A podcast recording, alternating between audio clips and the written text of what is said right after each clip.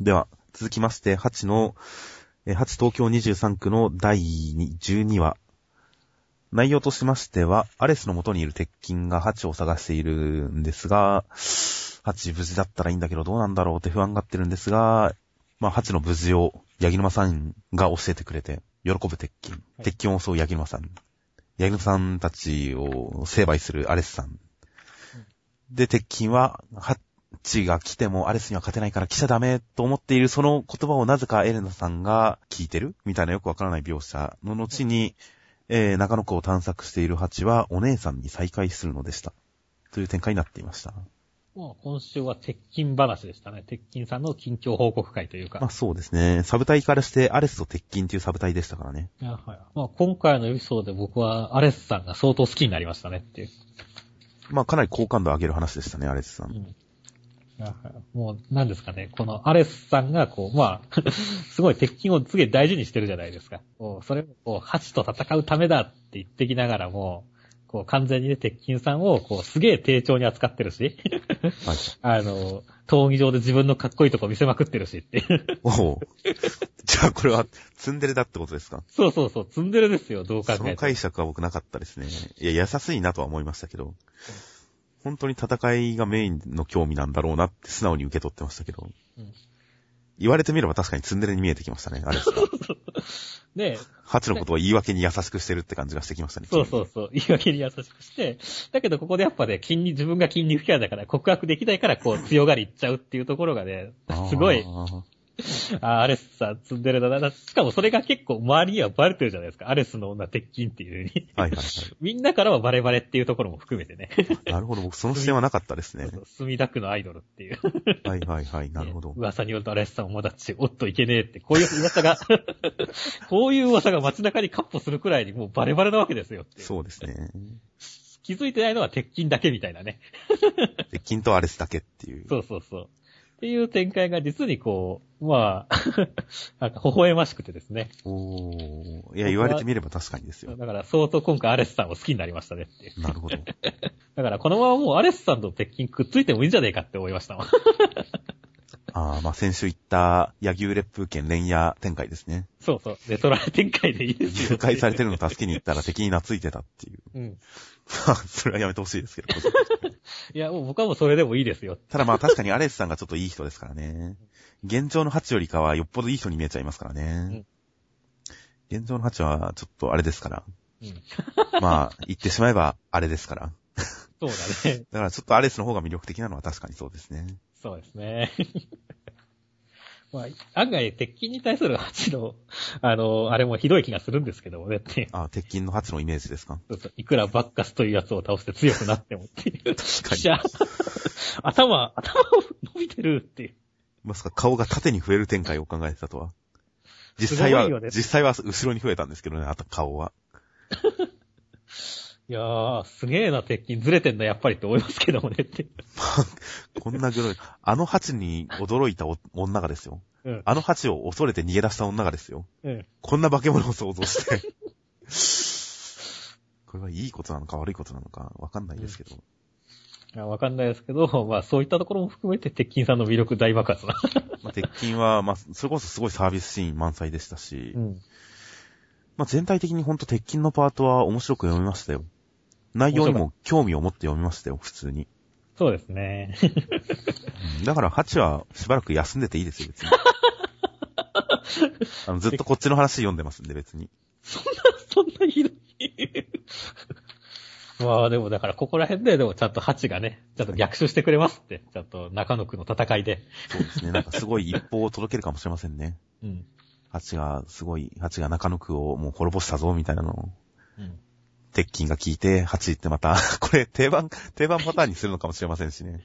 あ あ、そうね。8が活躍するたんびに、はいはい、はい。ケルベロスが何々したぞ、8っていう思い出したように入るっていう。もしかしたら定番化していくかもしれませんから、まあそれでもいいですけど。そうそうちょくちょく、あこう、鉄筋パートは見せてほしいですね。鉄筋パート見せてほしいですね。ただまあ、パンと水だけだったら鉄筋どんどん炭水化物太りしていくと思うんですけどね。ちょっと健康に気を使ってほしいですけどね。ぽ、ぽちゃぽちゃ鉄筋さんになってしまうわけですね。炭水化物は脂肪にはなるけど筋肉はならないですから。うん、タンパク質を取っていかないと。そうですね。食事食べ始めちゃったら、でもそれはもうだんだんアレスさんに落ちてく展開ですよ。ああ、確かに。まあ、それはそれでってことそれはそれで楽しみですね。で、8パート。でもこの、アレス、そうそう、アレスさんパートは、エレナさんが、なんか見てるような雰囲気でしたね。何なんでしょうね、戻り方。ちょっと、なんか鉄筋と繋がってる感があるんですよね。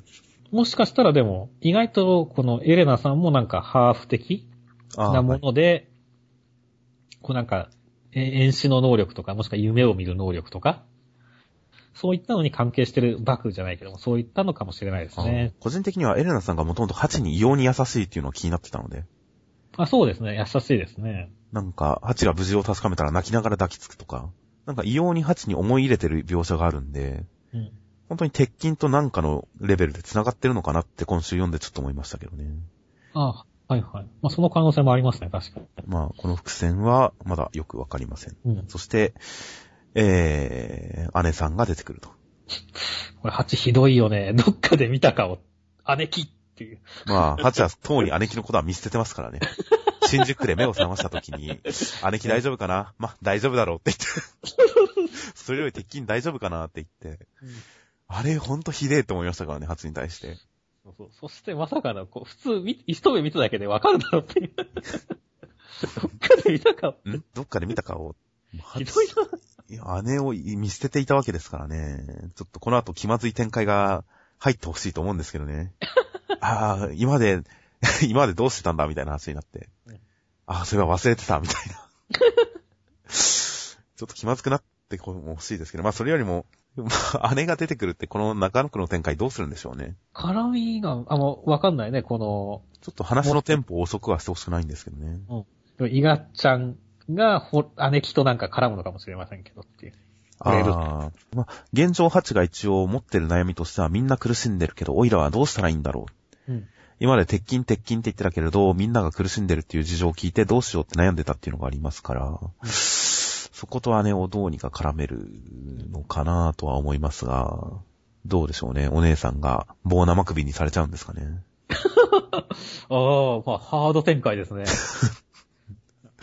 アイアンナイトの対抗心うんで、対抗心で。よし、こっちも棒生首だって まあ、それはなんかある種ジャンプが連動してる感じがして面白いっちゃ面白いですけどっていう。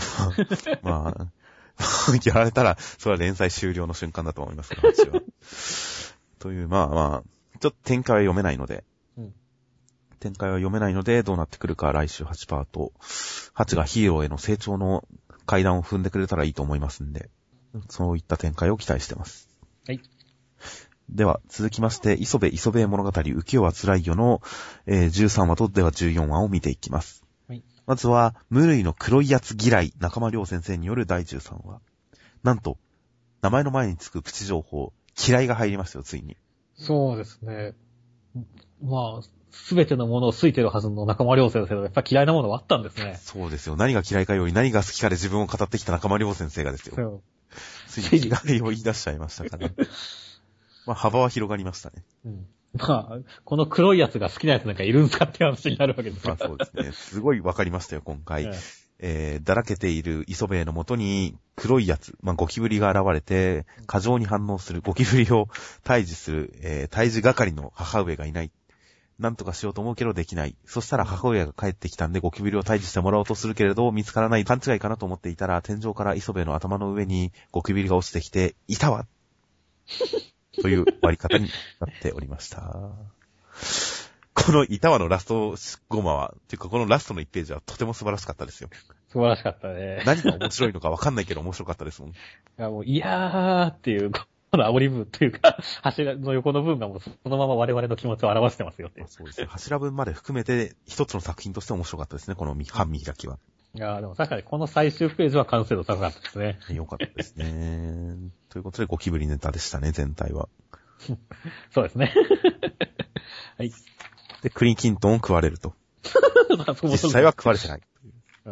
ここ、あ、ここ面白かったですね、本当に。これ嫌がった。そうなんですよね、クリキントン。いや、クリキントンを取りに行くっていう展開になって、で、クリキントン、まあ、時節柄、まあ、新年1号ですからね、クリキントン。うん。まさにもう季節を反映してるなぁと思いつつ、クリキントン取りに行ってどうなるんだろうと思っていたら、食いやがったな。さっき自分で全部食べたの忘れてるっていう、この展開はちょっと予想以上でしたね。予想以上のダメさでしたね。うん。ここまでダメとは思わなかったですよ。ああ、ここはほんと面白かったですね。ですね、クリキントンネタ。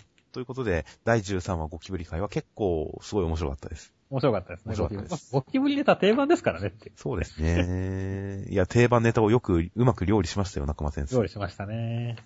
そして、えー、巻末の第14話、無類のゴロつき好き、中間良先生による第14話、大発さんが磯部を探しに来るんですが、会えませんでした。はい。ということで、これは、何の話だったんでしょうね？まあ、大発さん再登場したよ回ですよ。大発さん、最初出た時、この続きの展開が楽しみだな、再登場楽しみだなって言ってましたけど、うーん。今回はいつストーリーが始まるんだろうなって思ってたら、終わっちゃいましたからね。そうだね。大発さん再登場回はちょっと不発だったねっていう。何も起きなかったですね。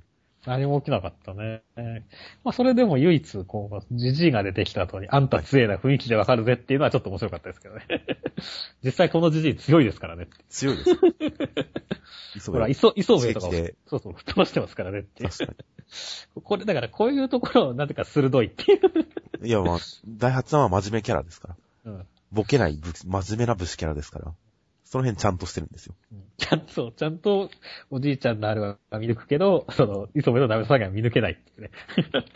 そうですね。ところはうまくできてるんだけど、まあ、始まんなかったね、結局。ストーリー、ギャグ的な展開もあまりなかったですし、磯部の寝ぼけも一応定番化はしていますが、あるあるはありますが、まあ、ギャグっていうほどの感じもしなかったかなという感じで、ちょっと端末はいまいちだったんで、大発さんに関してはちょっと今後の展開に期待ですね。もうちょっと面白いエピソードを作ってほしいですね。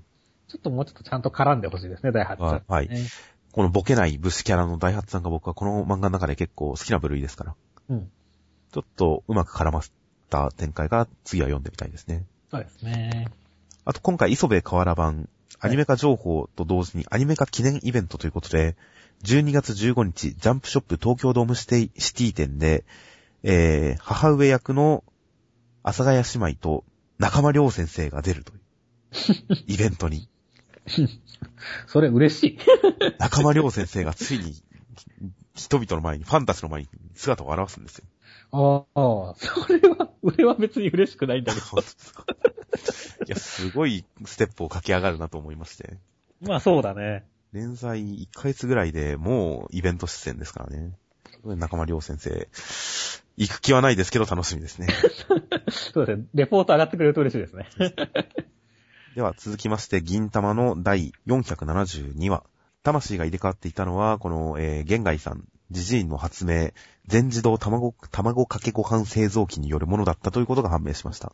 ということで、魂を、えー元に戻そうとするんですが、うまくいかず、えー、玉を間違ったり、袋を間違ったりして、うん。全くうまくいきません。その原因は実は、銀さんの魂の一部が死んだ猫に入っていたせいということで、えー猫に入った自分の魂を求めて探しに行くんですが、えー今や大規模な組織と化した、よろずやに阻まれ、果たして猫、銀さんはどうなるのか、果たして、という展開になっておりました。いや ここ数週の相変わらず空知先生暴走中ということで。まあ、玉関係とかですね。いや、でもね、この、まあ、どうして魂が入れ替わったっていうところが全自動卵かけご飯製造機によるものだっていうのはちょっと笑いましたね。すげえ後出し感を感じましたけどね、これ。いや、めちゃめちゃ後出しでしょっていう。でも、でも後出しで、なんだろう、このすごいなんかヘンテコなクオリティというか面白さを発揮できるのは。さすがやっぱ空知先生、天才ですよっていう。まあ面白いですね。確かにこれはうん。すごい突っ込みがいのあるボケでしたね。ツッコミがあるねっていう。まあ、その後、玉かけご飯しちまったわけだもんね。ひどいよね、これ。本当に弱くないですからね。もう、だから、荒井ですと、空知先生の天才っぷりが出た回ですよっていう。まあその後の、なんでしょうね、ザ・フライ展開というか、瞬間移動大喜利が始まります、始まりますからね、そこから。まずゴミができて、うん金玉かけご飯ができて、うんそしてまだゴミができるという。でもね、だんだんこのあたりから、僕ついていけない領域になってきてるんですけど、俺。まあ僕は結構笑いましたけど、でも、この間のあの、浅いもん編の乳首切られるネタも含めて、うんちょっと空知先生は痛い感じのギャグに容赦がないなっていうのが、ちょっと股間がムズっとしましたもん、これ。いや、確かにちょっとね、怖いですね、男としてはね。ほかほかご飯にこれが乗ってるって、なんかちょっと熱そうで嫌ですもん。なのでまあ、痛い系はちょっとあれだなと。でもまあ、生ゴミになってるとかも結構僕は笑いましたよ。そうです。僕の友達が昔コントをやるっつって言って、こうはいご飯にこう自分の股間からいろいろなものをブチブチって引き抜いて、ひじきかけご飯っていうネタをやった時には、あーはいはい。引きましたからねっていう。うーん、そうですね。よっぽどシチュエーションを整えないとそれはちょっと受けない。それに比べたら漫画なんでまだ、だいぶ柔らかな表現になってますからね。マイルドですから大 マイ丈夫でよ。ルドですすね。で、最終的には、えー喋る猫を追いかける。うんそして、大規模化したよろずやに阻まれると。まあ、今回結構いろんな、えーいつも通りのキャラクター総出演ですけど、先週登場した新選組とかよろずやの面々に比べると、あんまりキャラクターの変化というか、振り幅というか、ギャップがそれほどじゃなかったのが残念でしたね、僕は。いや、まあ、ズラさんに関しては完全にキャラ変わっちゃってますからねっていう。まあ、確かにこういうお調子者ができるキャラではあるわけだけどねっていう。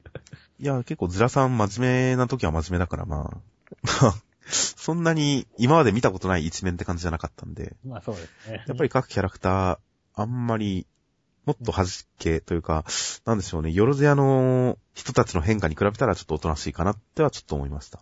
私はね、ほんと土方さんは有能なんだねっていう。有能ですね、ほんと。むしろなんで新選組だった時にこれができなかったんだっていうぐらいですからね。こんな、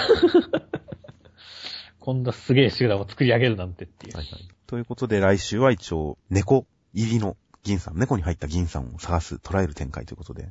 猫ですよ、猫。銀さん猫ですよ。これはもう空知先生あざといですね。さすが空知先生あざあざといですよ。えそれはなんかやっぱり、なんか違うんすかね姿、形も。いや、きっと猫ですよ、だから。もう獣は大歓喜ですよ。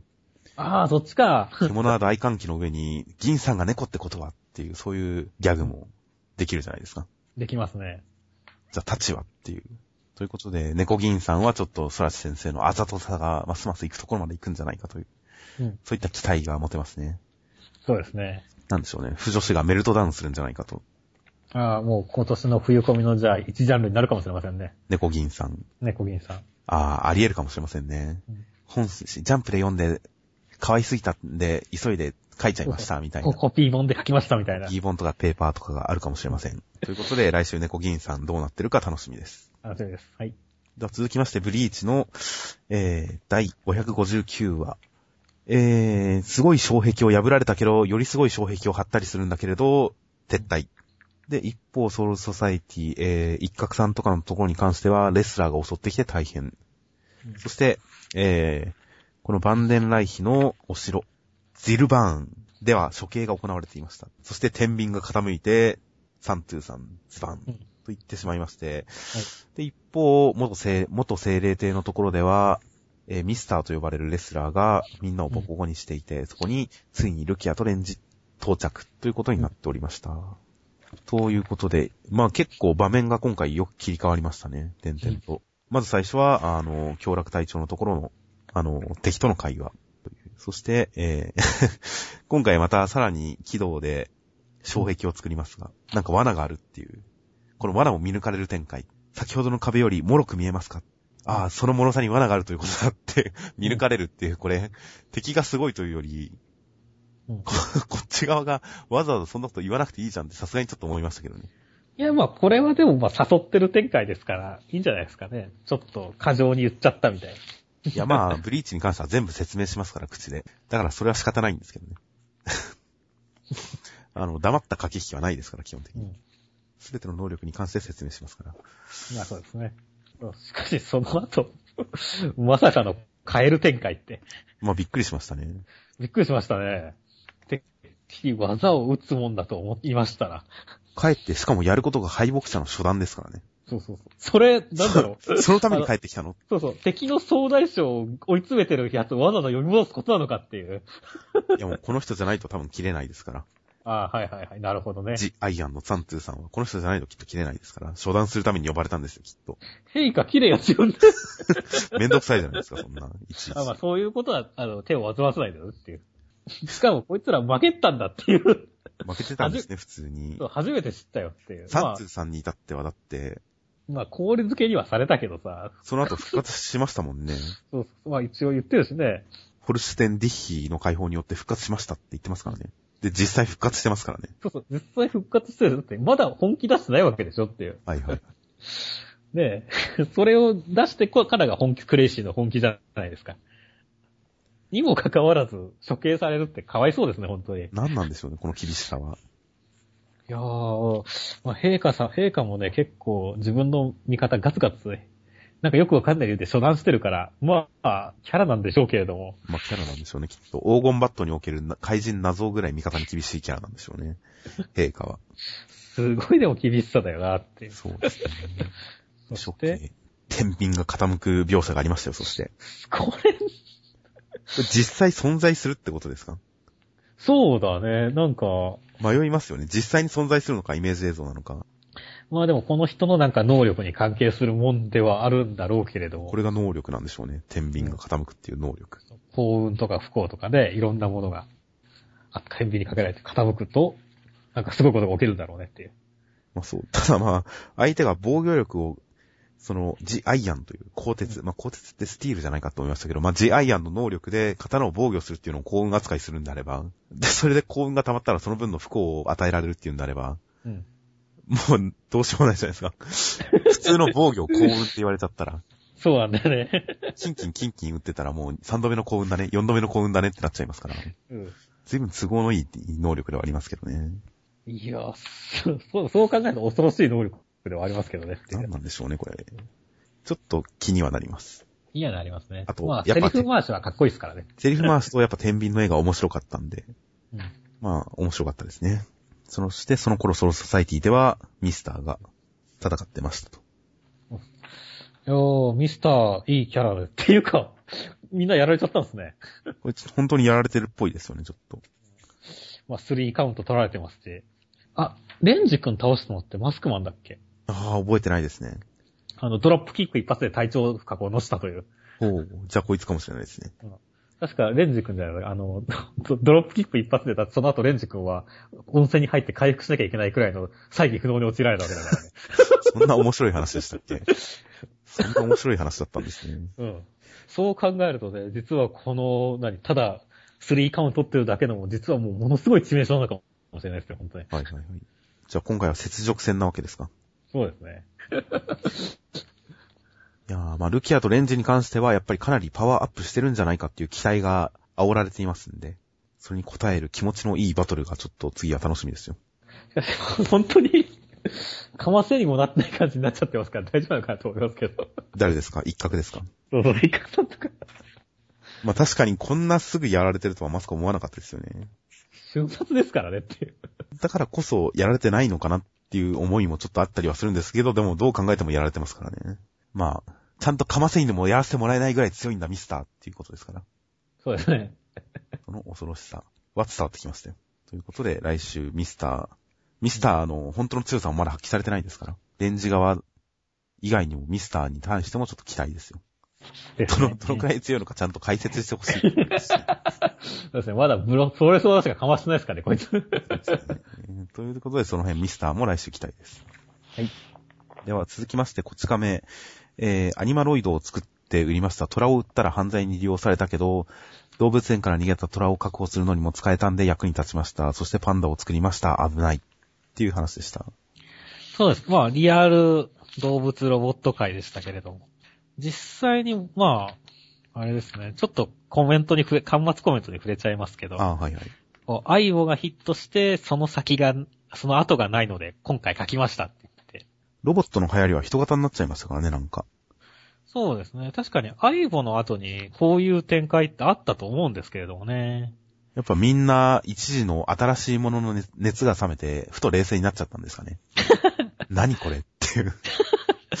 まあ、僕は意外とアイボのあのメカ感は好く。あのメカが動物が動いてるから、リアルじゃないけど、はいはいはい。そのメカだからこそちょこっと本当に動物っぽく見えるところが面白いとかっていうところは好きだ、逆に好きだったんですけどね。うん。まあ、おもちゃとして割り切れたら面白いと思いますけどね。うんペットと思ってあれを買おうと思ったらいつか熱は冷める気はしますけどね。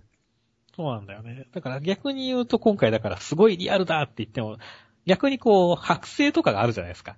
はいはい、あります。剥製とかを見ても、剥製が多いったらやっぱちょっと気持ち悪いって思うしねっていう。そうですか？なんかすごい不気味の谷じゃないけれども、こう、生きてないものが生き、動いてるってすげえなんか俺、ちょっとなんか読んでて怖えなって思いながら読んでたんですよね、今回。えー。いやまあ、どうでしょうね。剥製が、うまい剥製はほんと生きてるように見えますから、うん。あれが動くんであれば僕は普通に本物に見える、普通に本物に見えるんじゃないかなって思って、まあちょっと SF 感のある話だなぐらいにしかうん思わなかったですけどね。あ SF 感はあってね、そのあたりはちょっと面白かったですけどもねっていうね。ただまあ、オチは、ひどいというか、パンまあ、オチも面白かったですけどね、これ。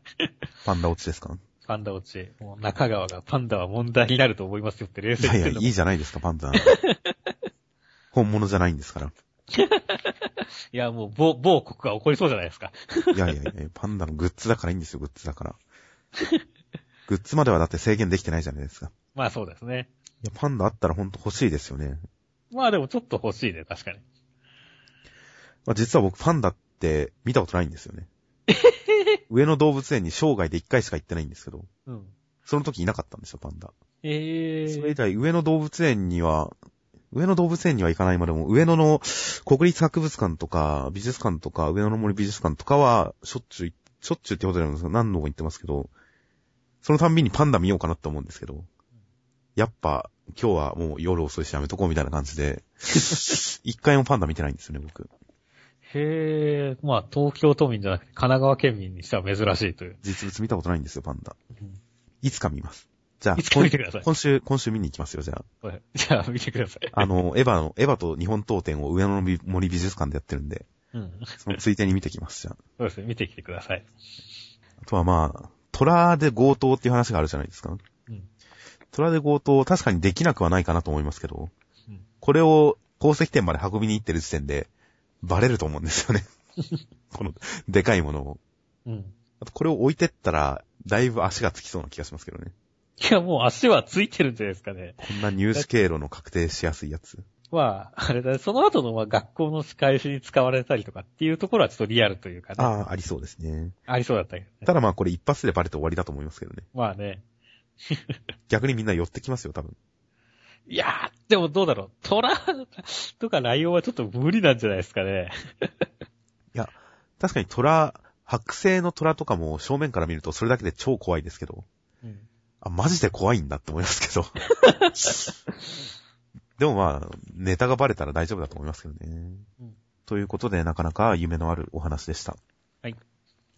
まあ、この、えーまるで生き物のようにリアルに、えー動かすっていうギミックとシステムを 3D プリンターの回で作ったレイコドールに組み込んだらどうなるんだろうなってちょっと思いますけどね。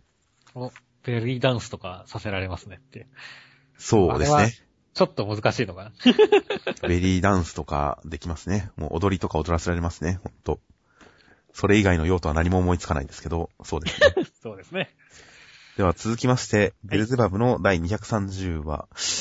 えーアイギス様と再会して、アイギス様と食事をして、どうも小川くんはアイギス様の、まあ、心情というか、感覚、考えてることがつかみかねるんですが、実は、このソロモン商会に騙されて、夫婦喧嘩で魔界を出てきて、そのうちに、その間にベルボーを、えー人間界に送られてしまった。というような、なんかそういう事情にソロモン商会が付け込んで、実は騙されて利用されていたということが分かって、えー、大川くんはソロモン商会の開発した最新式のバリアをぶち破って、大魔王からの手紙を届け、彼女が家族のことをどうでもいいと思ってないということを確信し、ついにフィナーレだという展開になりました。ということで、前半この会話中、まあ、アイリス様が何考えてるかわかんないっていう展開がありますけど、このなんか、絵の描き方とかも含めて、ちょっと怖いですよね、この人。そうだね。まあ、なんていうかな、まあ、ちょっとダメ親感というか、あの、うん。つかめない感じ出てますよね。一応後半で、泣くシーンとかで、一周、やっぱツンデレ的なギャップを出してるんだとは思うんですけど、うん。だから大魔王様に対するツンデレ感は感じ取れるんですよ。うん。喧嘩してるし嫌いって感じだけど、でも、心の底では思ってるっていうのは伝わってくるんですけど、ベルボーに対する感覚は最後まで読んでも僕、あんまりわかんなかったんですけどね。ベルボーをどう思ってるかってところに関しては。そうですね。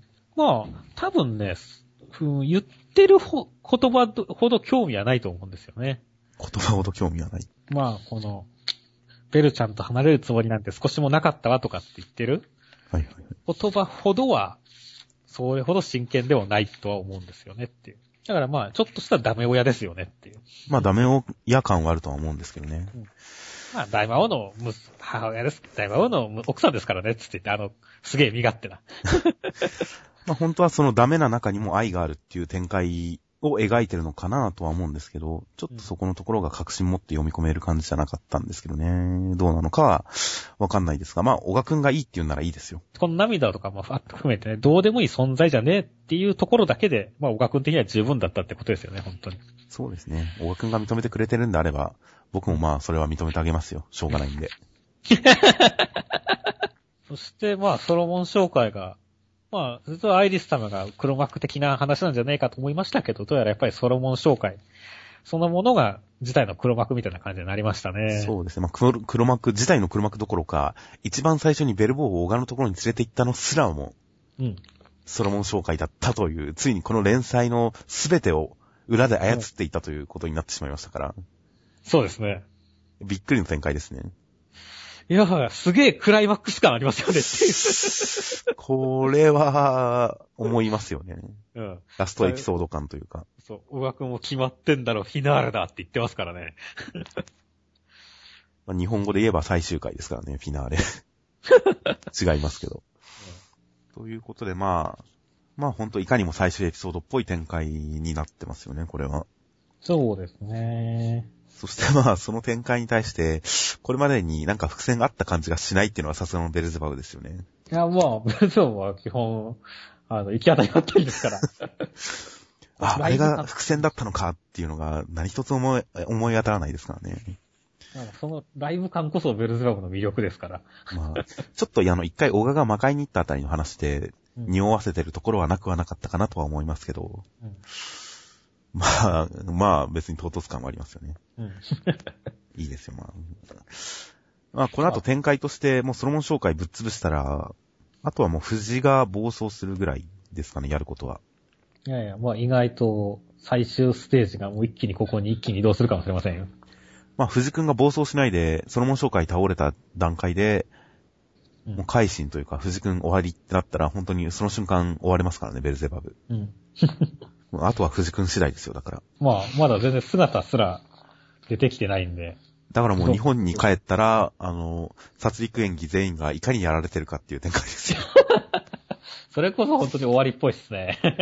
でも彼らは本当やられるために集まってましたからね、完全に。日本に帰ったらもうどうなってることか。まあ、わかりませんが、とりあえず今回、真面目な話は短めに肩がついたんで、うん来週ド派手なエフェクトがかかった、ド派手な一撃が見れて、で、ちょっとまた緩い感じの話に戻ったらいいかなと思いますね。ちょっとこのお母さんとのエピソードも、いいフォローが、フォローがあったらいいなと思います。せっかくアメリカ来たんで、ド派手なアクションでそうです言っねて。ほしいですね。ビルが爆破しますよ、きっと来週。そうそう。大ハードですよっていう。爆破するビルから飛び降りますよ、きっと、小川くん。楽しみですね。楽しみですね。はいでは続きまして、恋のキューピット焼け野原人の第11話。新キャラのシンシアさん、違いますね。ロンシアさんがやってきまして。うん。そしてロンシアさん、えージンを連れ戻しに来たんですが、ジンの現状を知って、じゃあ、吉丸くんの声が成就しなければ、させなければということで、えー他人の頭の中を読める、心を読めるというようなその能力を用いて、えー吉丸くんが攻略するべき。なんでしょうね。吉丸くんが、この人たちの恋の手助けをしたら、ダブ力が高まるという人たちを、えー、4人発見し、うん。彼ら全員の恋を叶えたら、吉丸くん、ハッピーエンドという結果を、そういう作戦を示しました。ということで、まあ、新キャラなんですが、どうも、焼け野原人は新キャラ1話目だとなかなか目立たないですね。というか、ボケないでね。そうですすね。笑いに走ってくんないですね。はいはい。まあそうですね。ゴルゴン、ゴルゴンさんの時もそうでしたけど、ロンシアさんもちょっとあんまりボケてないですね、今回まだ。そうですね。まだキャラクターが出てきてないですね。まあ真面目系でね、まあ あの、正論を 4人でまとめて言うっていうのはちょっと面白かったですけど、ああ、確かに、あのツッコミは良かったですね。生きていて恥ずかしくないのかとかね。そしてジンになぜキューピッドになれると思ったのですかいや、気持ちわかりますよって。いやまあ、まさにその通りではありましたね。なんだかんだで、今までのデザイン的には今までできた中で一番可愛いし。タンクトップお酒。うん。まあ、デザイン的には可愛くても一番可愛いのはゆりこちゃんなんですけども、まあデザイン的には一番可愛いですしっていうなるほど。ところで、まあ、もっとキャラが出てきてくれるといいんですけどもね。まあそうですね。ということで、ロンシャーさんはちょっと次回以降のキャラの、えー、掘り下げがあったらいいかなと思ったりしますが、うん。ゴルゴンさんがやっぱり初登場ボケなかったけど、今や完全な、いいキャラになってますからね、うん。今回。一応、一応、魔界でナンバー2っていうのは本当らしいんですけどね。そうですね。この書き方をすると。うん。ただ、ロンシャー相手に片手で良ければ相手になろうって言って、片手で相手して負けるっていう。本当に片手で戦ったんでしょうね、きっと。そうですね。いや、いい人ですよ。まあ、魔界でも3本の指に入る実力者ですからね。そうですね。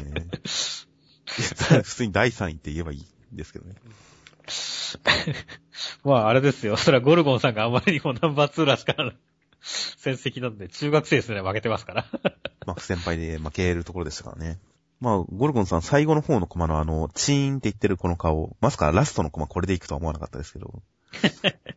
このちょっと巨神兵みたいなゴルゴンさん良かったですね。いいですね。いや、ゴルゴンさんはほんと包帯巻き巻きのコマといい、あの、こういうデフォルメが結構いいっすねっていう。そうですね、この、潰れてる、垂れてるキャラは良かったですよ。あとはまあ僕の好きなゆりこちゃんはちょっとしか出なかったですね。まあでもちょっとインパクトありましたけどもね、この、脳内映像ですか？その、脳内映像の吉丸くんがあんまりかっこよくないところ。一応これかっこいいっていうことなんですよね、多分。そうなんだよね。かっこいいイメージで、ちょっと一応あるんだけど、かっこよくないって。こよくはないという。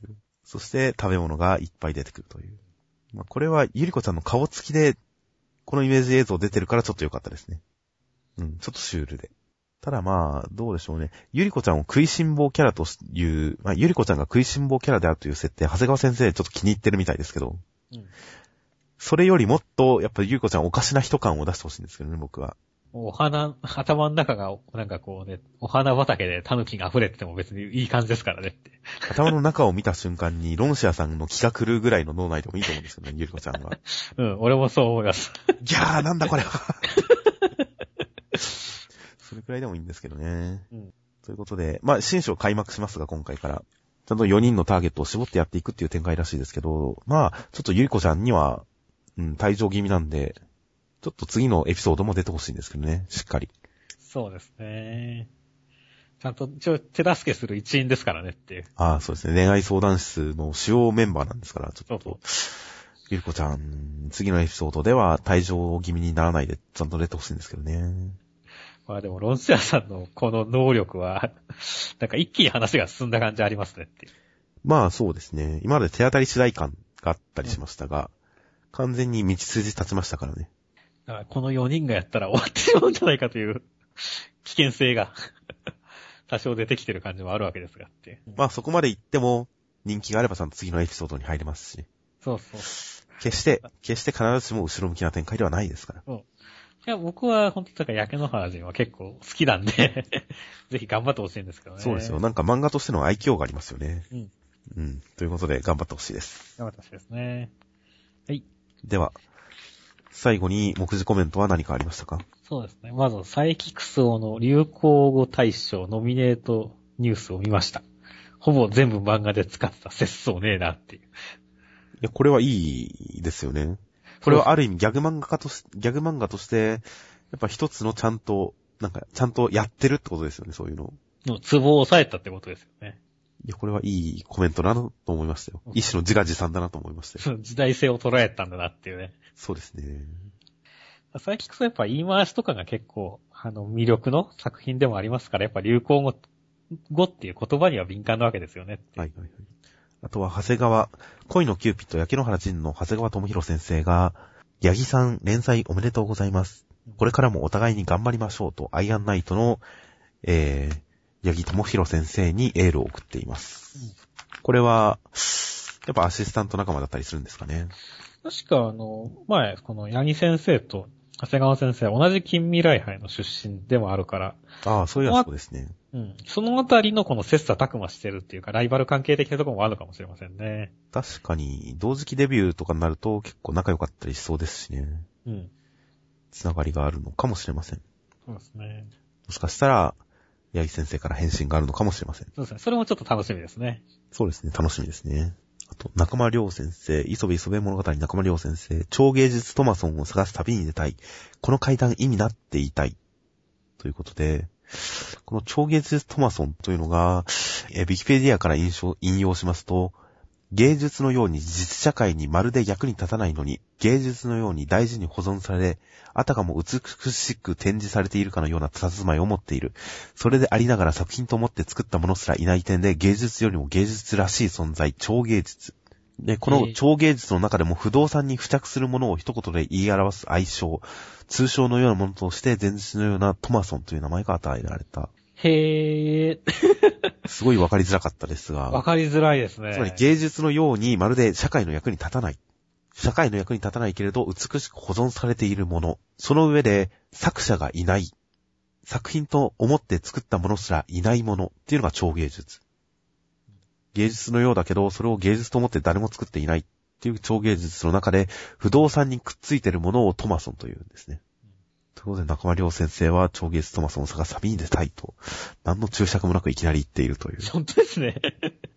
何の前振りもないから、ちょっと何言ってるか分かんなかったですね、確かに。どうしちゃったんだ、中間先生って。なんか旅に出たくなっちゃったんですかね、急に。意味のない、意味のないものが探したくなったんですかね、超月トマソン。まあ一つ勉強になりましたよ、これのおかげで。そうですね。そういうものがあって、それを好きな仲間良先生がいるんだっていうことが分かりましたから。そうですね。まあ、一つ賢くなれました。よかったですね。そうですね。ということで、次回以降もなんか、ためになる話をしてほしいですね、仲間先生には。はい。ちなみに、今回目次が第1号なので、レイアウトが変わりました。うん。去年の方が好きでした。そうですね。ちょっと逆に見にくいですね。そうですね。読みやすかったです。機能的に去年の方が良かったです。まあ来週予告がアイアンナイアイアンナイト第2回センターカラー大蔵25ページ。うん。ということで、えー、第2回センターカラーがアイアンナイトに、アイアンナイトに、すごい言いづらいですね、アイアンナイト。うん早口言葉にできますよ。アイアンナイトがセンターカラーというのと、その下に、連載ではなく読み切りが載るということで、うん。記載襲来新時代ガチンコイ長期読み切りセンターカラー47ページ、漆、うん。ナバ、夫妻。すごい、なんか、雅な名前ですね。みたいな名前ですね。姿をくらました神道騎士が10年の時を経て、年末2連新人読み切り第1弾となっております。うん将棋漫画だそうですよ。将棋漫画ですね。意外とジャンプ、ここ数十年で初じゃないですか。そうですね。囲碁漫画でブームを巻き起こしたジャンプですからね。少年漫画で将棋。まあ、いろいろあったりは、サンデーとかチャンピオンとかに足を伸ばせばあったりはしますあけれど。あるんですね。まあなかなか新しい題材ということで、ジャンプはやっぱ新しいジャンルを常に開拓し続けますからね。うん。そうですね。現行だと8ワンダイバーが一番、まあこれは少年誌ではないですけど、有名ですけどね。ドラマもなりましたし。まあそうですね。ということで、将棋漫画、果たして将棋をどのように描くのか大変楽しみです。そうですね。絵はすごい上手いそうですもんね、これ。そうですね。もう、どうなるかだよね。ほんと、将棋を面白く書くって難しいと思うしねっていう。もう駒が美少女化するとか、八八番的な発想に近づいていっちゃいますが。なんでしょうね。やりようはありますけど、まあ、うんジャンプですからやっぱスポーツ漫画の文法で将棋漫画やるんじゃないですか、ちゃんと。うんいや、まあ楽しみです。楽しみですね。あとはまあ来週、えー、ワンピースが実は今週救済だったんですが帰ってきますと。はい。ローさんがどうなるかが来週わかります。生きててほしいです。そして銀玉が10周年。銀玉事件簿。10年の歴史を振り返る衝撃の事実が明らかに。はま、はみ玉。10年間のありがとうを込めて最新グッズ情報満載などの企画もやっているということで。うん10年ですからね。すごいね。小一 小一で読み始めた人は高校生ですからね。そう、中学生で読んでた人が社会人ですからね。銀玉は、ほんと長寿漫画になりましたね。いやー、すごいね。ギャグ漫画ってここまでっていうのはな、すごいよね、本当に。まあ、ほんと、目指せ、コツカメですね。うん。絶対ないですが。というか、どちらかというと、空知先生にはいつか新作を書いてほしいですけどね。そうですね。結構、どんなジャンルでもいけそうな気がしますからねっていう。そうですよね。いろんなジャンル書けると思う。あ、の、普通に現代物の漫画とか読みたいですね、やっぱり。うんという期待もあったりはするんですが、まあ、銀玉10周年おめでたいです。おめでたいです。そして、黒子のバスケがセンターカラー。ジャンプコミック25巻発売記念センターカラー。古畑くんがセンターカラーで活躍するのが楽しみです。さあ、どうなる？バーンとセンターカラーで古畑くん一人っていう。う わぁ、なんかこう、コメントに困る表紙だね。扉絵だねっていう。ギャグとしては面白いですけどね。あとはまあ、ジャンプ新戦力キャンペーン、続々と明らかになる驚きの企画ということで、今回いろいろ企画が明かされましたが、それ以外にもまた何か発表されるらしいので、いろんなとこのコラボとかも含めて楽しみですね。そうですね。直撃の相馬なんていくらでもコラボしようありますからね。うん。まあ、まさかその、こ、今回だってコラボがまさかグラ、田所ちゃんを実際にグラビアで撮ってみよう企画っていうのがなかなか 意味がわからない感じが良かったですけど、私。まあ、前にジャンプライブでビッチ先生リアル版っていう企画やってましたから、うん。最近のジャンプはそういう方向に何か可能性を感じてるんじゃないですか？かもしれませんね。ということで、来週は新年2号、普通に月曜発売となっています。はい。では、この辺で、はい。じゃあ、お疲れ様でしたお疲。れ様でした。